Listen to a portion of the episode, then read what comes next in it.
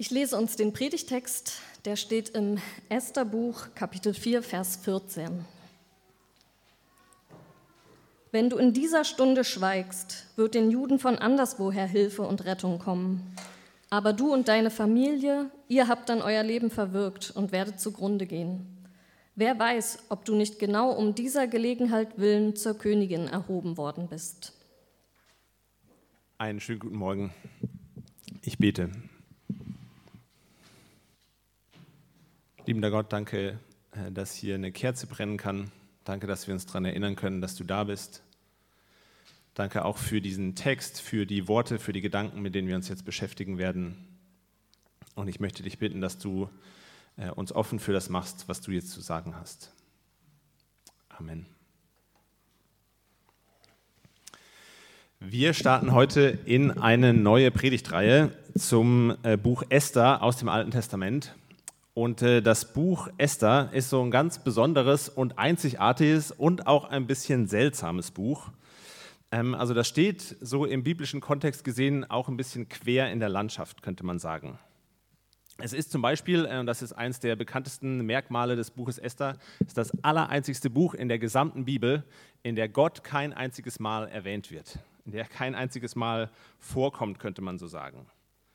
Das ist ja schon seltsam für so ein biblisches Buch, finde ich irgendwie. In der Bibel geht es ja irgendwie schon um Gott. Ich finde es gleichzeitig aber auch äh, super spannend und super interessant, weil das Buch damit äh, ganz, ganz nah an unserer Lebenswirklichkeit äh, dran ist, würde ich sagen. Ja, also wenn ihr vielleicht noch mal kurz eure letzte Woche vor eurem inneren Auge so Revue passieren lasst, wo ist denn da Gott vorgekommen? Ja, wo war er denn da so richtig ausdrücklich und eindeutig und klar? Und das Buch Esther ist genau aus einer solchen Situation raus und ich finde auch für, also in, eine, in solche Situationen hinein geschrieben wurden, wo das eben nicht so ganz offensichtlich ist, wo einen das nicht an jeder Straßenecke jetzt anschreit, hier, Gott ist gegenwärtig, sondern wo, wo Gott eher, wenn überhaupt, im Verborgenen irgendwie vorkommt, zwischen den Zeilen. Und die Geschichte von Esther, die spielt zur Zeit des großen Perserkönigs äh, Xerxes, ähm, zu dessen riesigem Reich damals ähm, eben auch Israel gehört hat. Und sie handelt jetzt eben von den Juden, die in der persischen Hauptstadt Susa dort geblieben sind. Ähm, Jerusalem, die israelische Hauptstadt, wurde 100 Jahre vorher oder so erobert. Die Leute wurden alle verschleppt in die ganze Welt verteilt. Es gab inzwischen auch schon so 50 Jahre vorher so eine Bewegung zurück nach Jerusalem. Einige Juden sind auch zurück nach Jerusalem gegangen. Das äh, kann man bei Nehemiah und bei Esra nachlesen in diesen Büchern. Aber hier in Esther geht es jetzt eben um dieses kleine Häuflein, ja, diese Minderheit von äh, Juden, die in der großen Weltstadt Susa irgendwie versucht haben zu überleben und klarzukommen.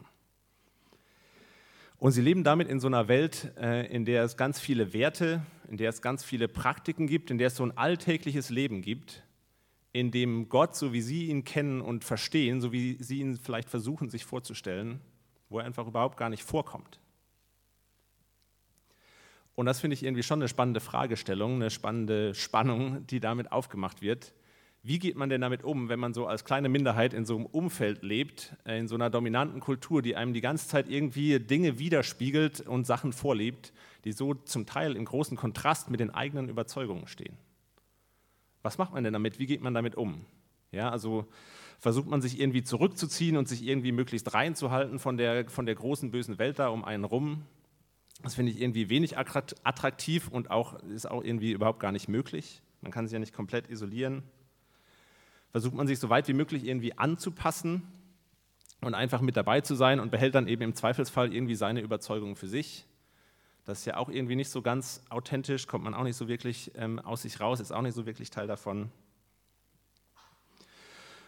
Oder ähm, äh, ja, wie, wie ist es möglich? Wie kann das passieren, dass man so Teil ist von so einer Kultur, sich auch äh, reingibt in den Karneval der Kulturen, ja voll teilnimmt am Leben der Stadt ohne aber gleichzeitig auch die eigene Identität, die eigenen Überzeugungen preiszugeben. Wie hält man fest an einem Gott, der sonst irgendwo vorkommt, in so einem Umfeld? Und ich, allein für diese Fragestellung, allein für diese Spannung, die dieses Buch aufmacht, äh, finde ich das schon super interessant ähm, und werden wir in den nächsten Wochen uns einige Dinge anschauen, einige Dinge mitnehmen, hoffentlich, die auch für uns äh, ganz, ganz wichtig äh, und ganz wertvoll sein können.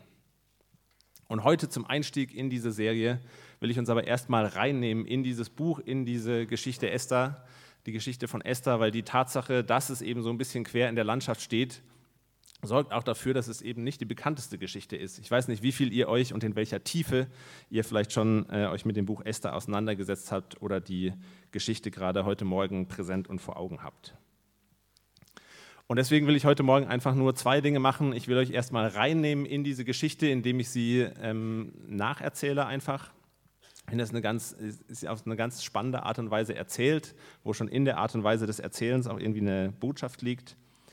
Und dann will ich zweitens ganz kurz zwischen die Zeilen dieser Geschichte schauen, wo dann äh, vielleicht Gott äh, eben doch vorkommt. Ich finde, dieses Buch ist so ein bisschen gedacht, äh, es will so ein bisschen eine Art Suchbild sein, wie so ein Wimmelbuch in dem ganz viel erzählt wird und man hat im ersten Moment den Eindruck, Gott kommt eigentlich gar nicht vor. Aber dann, äh, genau, schult es uns unser Auge sozusagen darin, Gott eben doch zu entdecken. Und eine äh, kurze Warnung, bevor wir direkt in die Geschichte einsteigen. Äh, ich habe jetzt nicht vor, irgendwie groß in die grafischen Details zu gehen, aber so ganz jugendfrei äh, ist diese Geschichte tatsächlich nicht. Genau, es kommt eben doch äh, einiges äh, in diesem äh, Buch vor, was nicht unbedingt kindgerecht ist.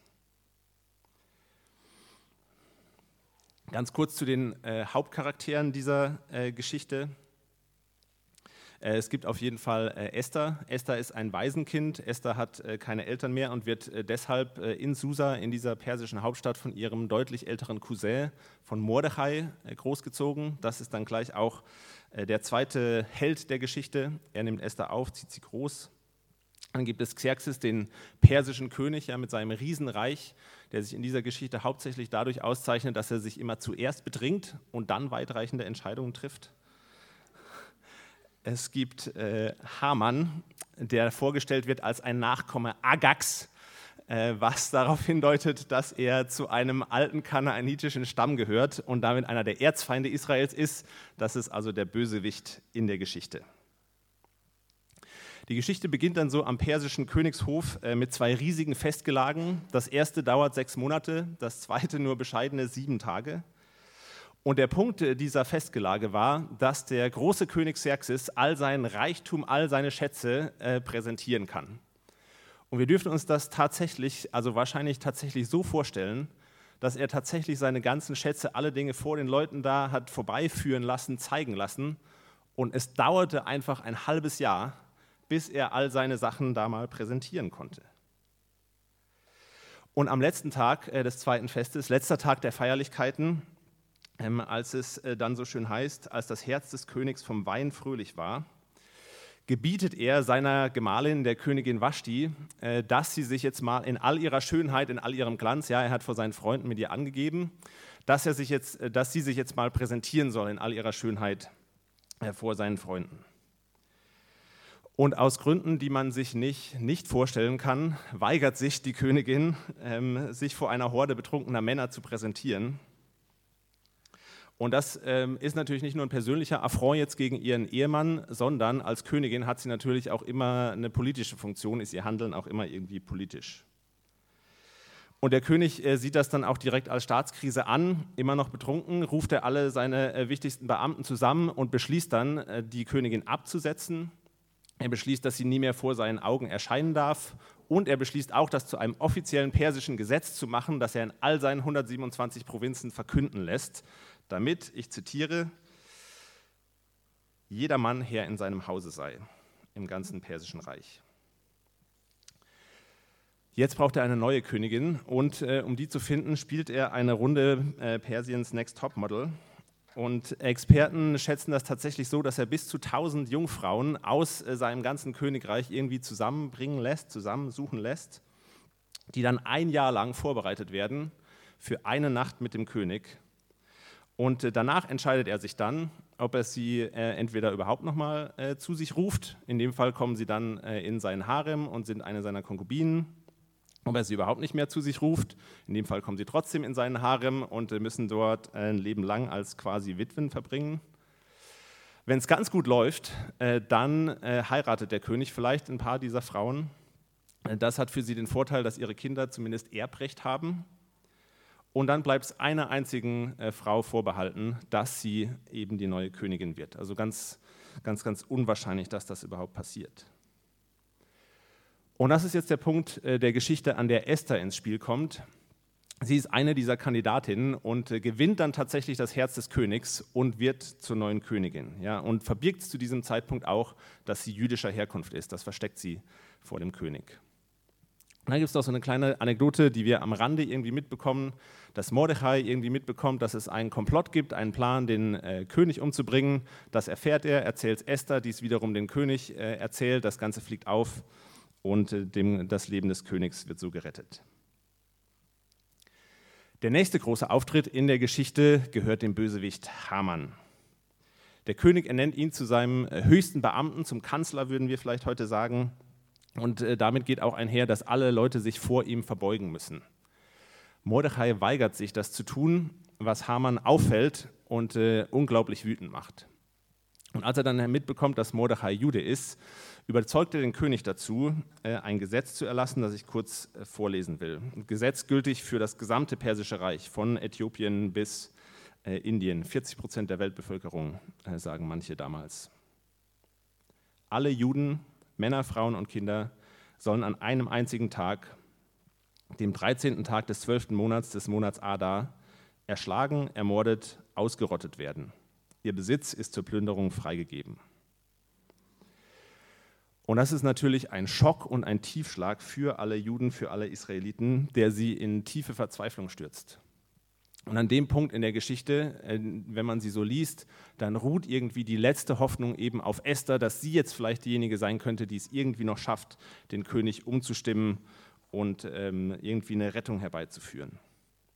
Das Problem äh, an der ganzen Sache ist aber, erstens weiß der König überhaupt gar nicht, dass Esther Jüdin ist und zweitens ist es bei Todesstrafe äh, verboten, vor dem König vorzusprechen, es sei denn, man wird zu ihm gerufen.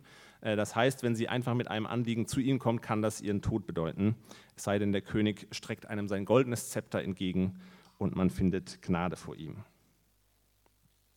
Und das ist dann auch der Punkt, an dem Mordechai zu Esther diese Aussage macht, äh, die Anne gerade vorgelesen hat, eines der Schlüsselstatements in diesem ganzen Buch, finde ich. Äh, da lässt er Esther sagen, wenn du in dieser Stunde schweigst, wird den Juden von anderswoher Hilfe und Rettung kommen. Aber du und deine Familie, ihr habt dann euer Leben verwirkt und werdet zugrunde gehen. Wer weiß, ob du nicht genau um dieser Gelegenheit willen zur Königin erhoben worden bist.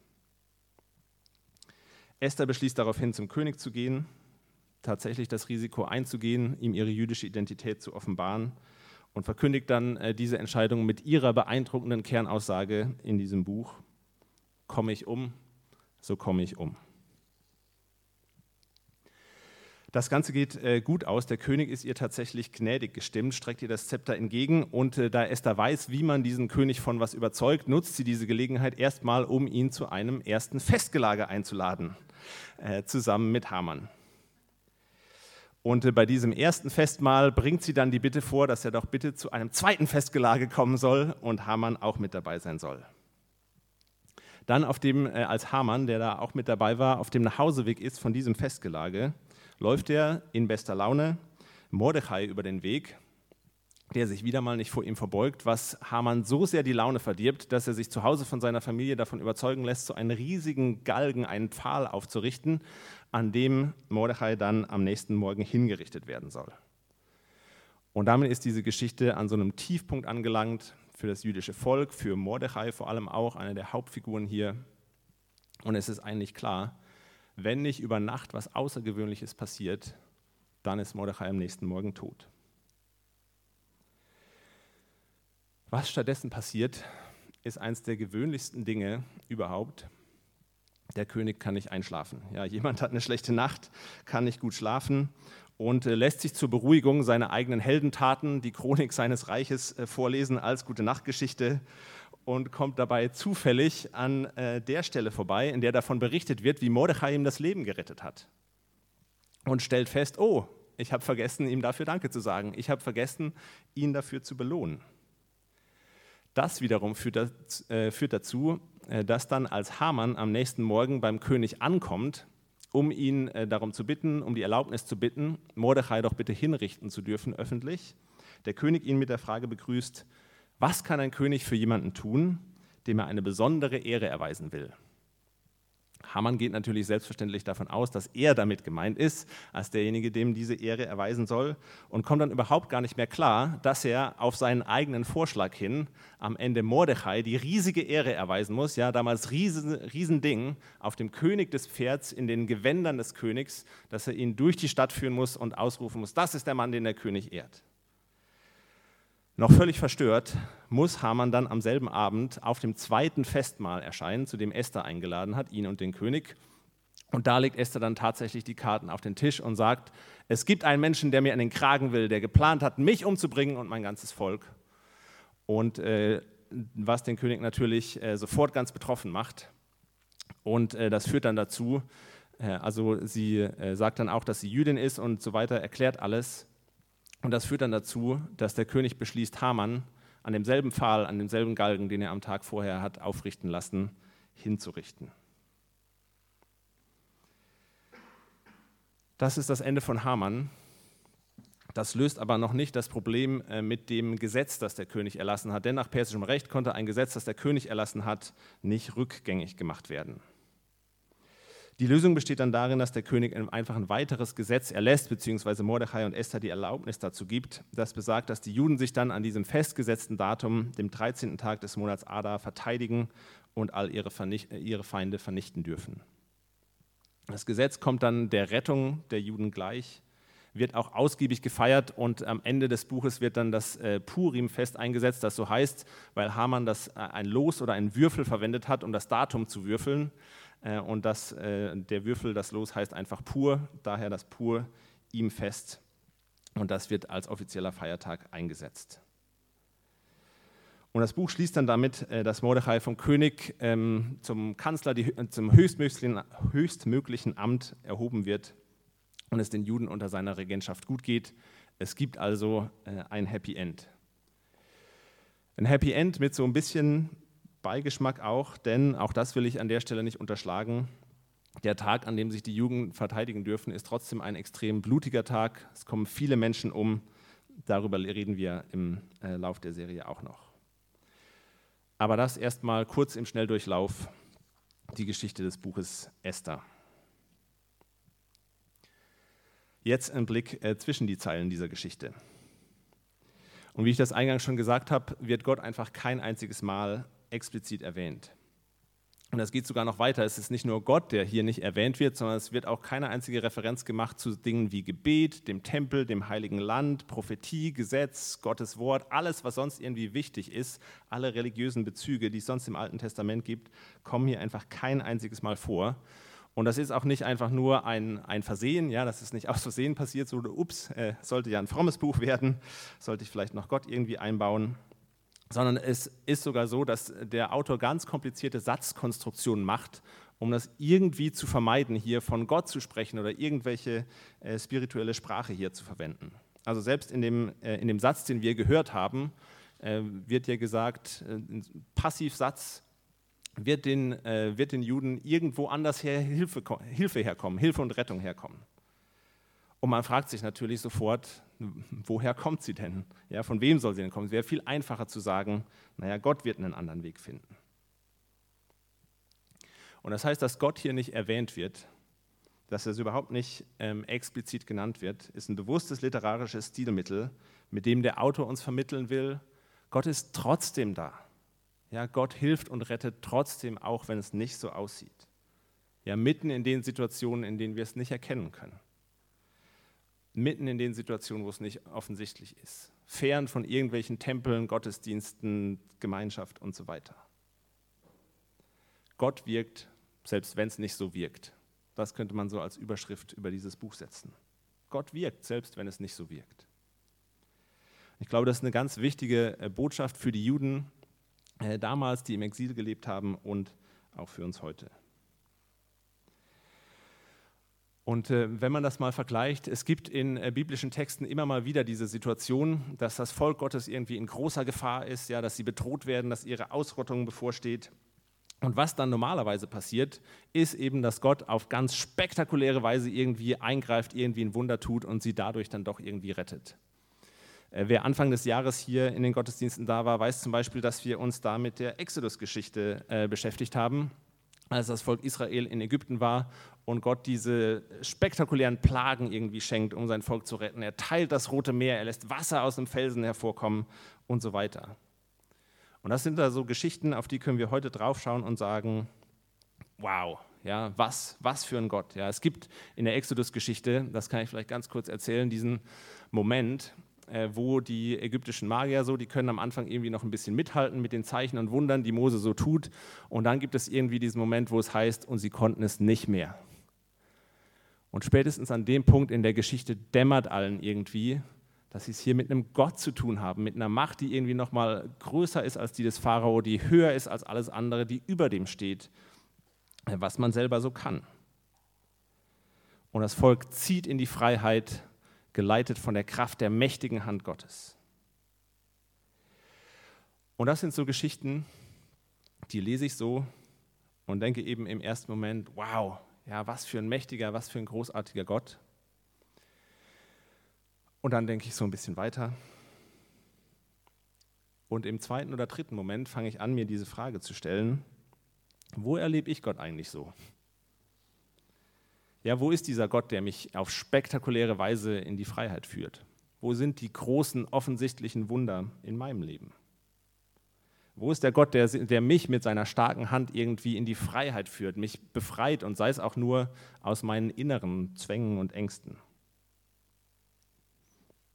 Ich finde, wenn ihr solche Fragen kennt, dann kann die Geschichte von Esther so unglaublich wohltuend, so unglaublich hilfreich sein. Ja, auch hier rettet Gott auch hier rettet Gott seine Leute und es passiert eigentlich überhaupt gar nichts Spektakuläres. Ja, hier rettet Gott durch eine ganze Reihe von, was wir Zufälle nennen würden. Und diese Reihe fängt an mit einem betrunkenen König, der in seinem Rausch nicht anders kann, als dem Bedürfnis nachzugeben, die Schönheit seiner Frau vor seinen Kumpels zu präsentieren. Ja, und das, das geht weiter mit, mit allen möglichen Zufällen, wie das, dass ausgerechnet äh, Esther die Kandidatin ist, die dann äh, zur Königin wird, dass Mordechai diese Verschwörung mit dem König hört. All diese Zufälle, der König vergessen hat, Mordechai zu ehren und es dann eben erst nachträglich macht. All diese Zufälle werden hier sehr pointiert in dieser Geschichte erzählt. Und selbst wenn Gott nicht ausdrücklich vorkommt in diesem ganzen Text, hat man am Ende irgendwie den Eindruck, dieses ganze Geschehen wurde äh, gelenkt. Da steht eine lenkende Hand dahinter. Und in, in dem und durch all diese kleinen Zufälle hat Gott seine Leute gerettet. Aber es war eben ganz, ganz und gar nicht offensichtlich. Und mir geht das so, dass ich, wenn wir Geschichten hören wie die Teilung des Roten Meeres oder so, dann können wir vielleicht sagen, wow, das, wenn das wirklich passiert ist, dann muss es Gott tatsächlich geben. Dann steht da wirklich ein Gott dahinter. Dann war Gott am Werk. Aber wenn wir einen betrunkenen König sehen, der angeben muss, dann denken, dann fassen wir uns an den Kopf und denken, was für ein Idiot oder was für eine kaputte Welt, in der, in der das so funktioniert, in dem jemand damit durchkommt. Und wenn ich mal so ganz ehrlich und nüchtern auf mein Leben schaue, dann sind die Momente, in denen ich mir in den Kopf fasse und denke, was für ein Idiot oder was für eine kaputte Welt oder was für ein Idiot bin ich, wo ich dann anfange, frustriert zu sein oder mir Sorgen zu machen, die kommen durchaus häufiger vor, als die Momente, wo ich, wo ich so ganz offensichtlich sagen kann, wow, was macht Gott hier eigentlich gerade? Wie großartig ist das?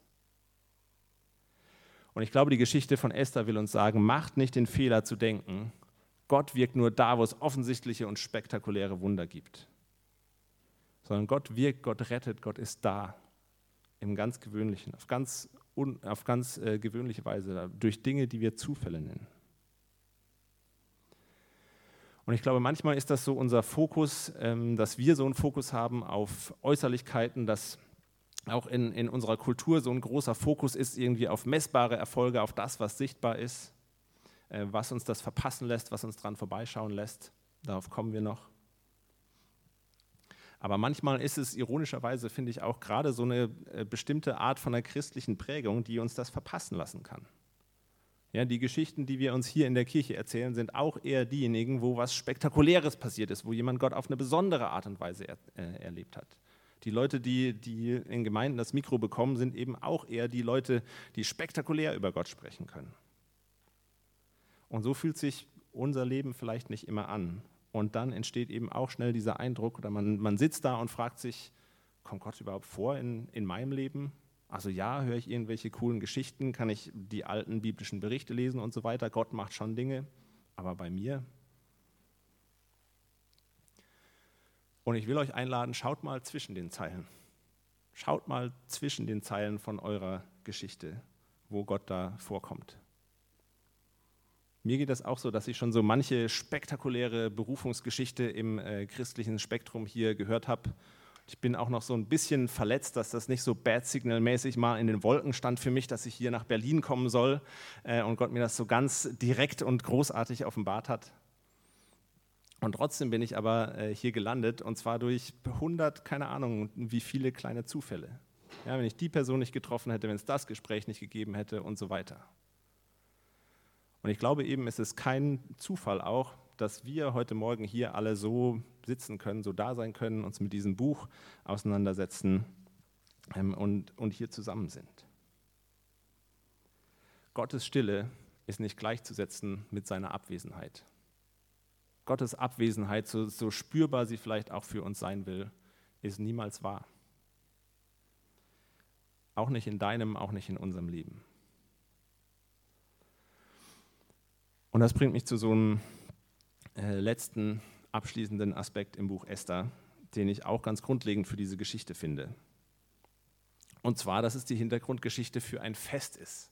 Ja, das Buch liefert uns einen Grund zum Feiern. Ja, dieses Purim-Fest, das ich gerade schon erwähnt habe, ist ein ausgesprochen freudiges und ausgelassenes Fest. Und das heißt auch, dass es hier eben nicht um eine Geschichte geht, die eine Moral von der Geschichte hat und wo der Hauptpunkt ist, dass wir am Ende irgendwie rausgehen mit drei Dingen, die wir jetzt irgendwie nochmal besser machen oder anders machen müssten oder so.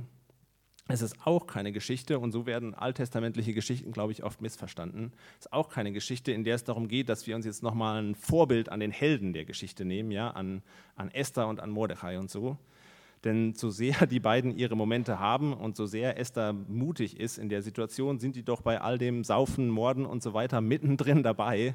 Und ich würde sagen, moralisch bewegen die sich, gelinde gesagt, mindestens mal in einer Grauzone. Das ist nicht der Punkt äh, der Geschichte oder dieses Buches, das, was am Ende hängen bleiben soll, sondern am Ende dieses Buches steht ein Fest. Es will einen Grund zum Feiern liefern. Ja, dieses Buch ist eine gute Nachricht dass es ist eine gute Botschaft, dass Gott eben trotzdem da ist, dass er trotzdem rettet, auch wenn wir ihn nicht wahrnehmen. Gott rettet uns. Das ist ein Grund zum Feiern. Und wenn wir jetzt, äh, wenn ihr heute äh, oder auch in den kommenden Wochen eben aus diesen Gottesdiensten, aus diesen Predigten rausgeht und das vielleicht ein Stück weit mehr, mehr wahrnehmen könnt, da so ein Vertrauen vielleicht ein bisschen mehr wächst und wir das, wir das ein Stück weit mehr feiern können, dass Gott da ist glaube, dann hat dieses Buch, dann hat diese Serie ihr äh, Ziel erfüllt, ihren Zweck erfüllt. Und mir ist das immer wichtig, äh, auch dazu zu sagen, dass auch unsere Trauer, unsere Wut, unser Schmerz auf jeden Fall bei Gott Platz haben, dass sie da raus dürfen. Und das kann gut sein, dass ihr vielleicht auch heute oder im Moment an einem Punkt seid, in einer Phase seid, wo das erstmal seinen Platz haben muss, wo das auch seine Berechtigung hat.